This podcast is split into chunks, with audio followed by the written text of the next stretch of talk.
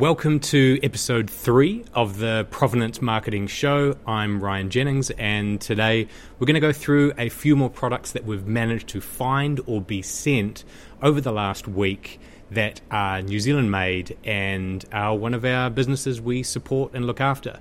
Uh, and the first for today, because I'm a little bit thirsty right now, uh, is this product here. Uh, it is a fine, tasty beverage, or at least looks the part.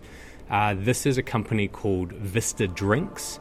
And Vista Drinks was formed by three 20 something guys who wanted a better solution to fizzy drinks that they could be sure wasn't going to be wrecking their body with a whole lot of sugar. And they couldn't find anything on the market that did it, so they employed a food scientist, got into the details of it. Everyone wanted to put artificial sweeteners in it. They said, no, that's not what we're after. And they came up with this product. So it's all about sparkling water and zero sugar, which is on trend right now. They come in a number of flavors. Uh, this is the one we've got today, which is the lemon one. So let me just open this up. Sounds good. Sounds good.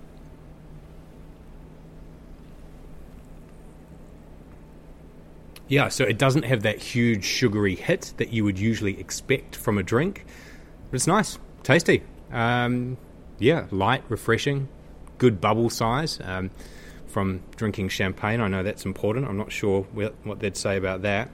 Um, and on the back is the Kiwi trademark. So that is the place where consumers will turn to look at the nutritional information and also where the product is made. So we always recommend consumers turn the product around, have a look at what's on the back, uh, and it seems to be working for them.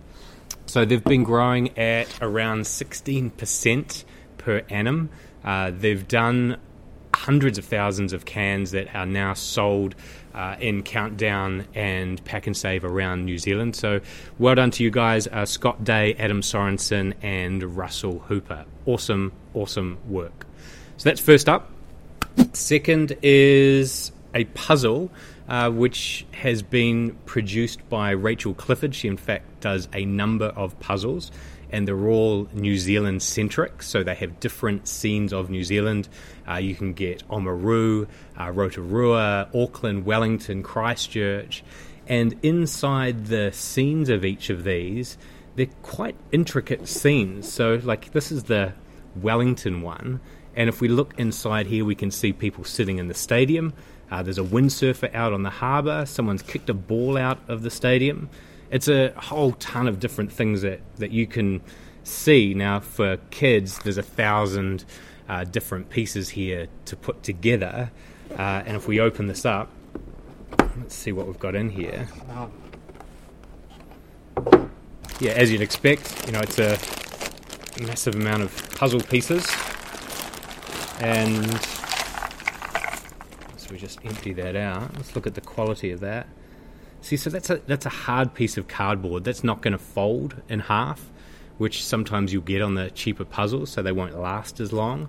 Uh, and looks like there's a nice coating of colour on there too. It's a real sharp spot gloss finish. Uh, so Rachel does those from her website, sells them online uh, from her uh, home in Greytown, and you can get these at whatmakesnz.com. Uh, I'm going to give this one to my son. Uh, it's his birthday today. He turns nine, uh, so I'm sure that this will be something that he can wrap his mind around and will keep him busy for at least some amount of time.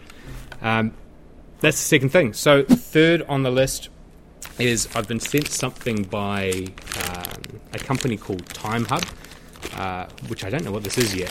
I've got it. I've got an inkling because it does feel book-sized. So let's open this up.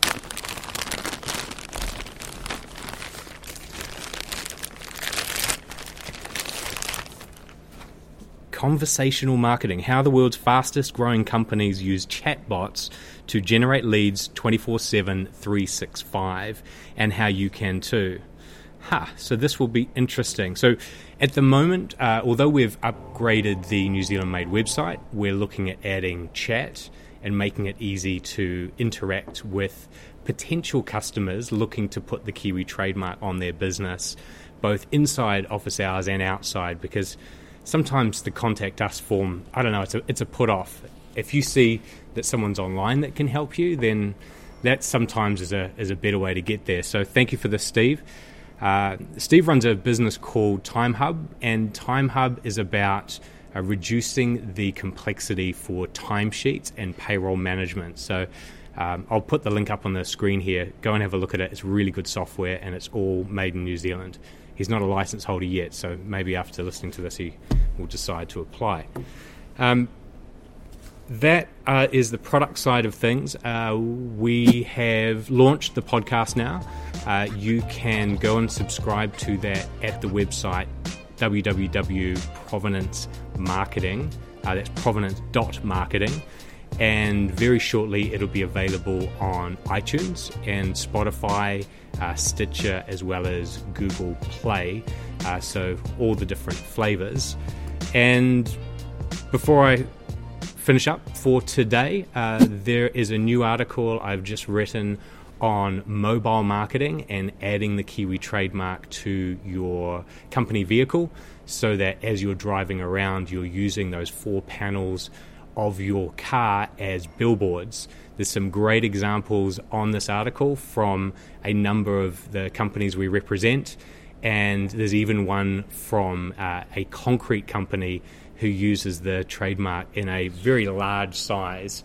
Uh, right on the side of that concrete mixer and the back. So I would uh, recommend and encourage you to check that out. Uh, so that's it for this week. I hope you've enjoyed this episode, both of the audio podcast available at provenance.marketing uh, and on our YouTube channel, youtube.com forward slash buy NZ Made. Thanks for listening, and uh, we'll see you next week for another episode.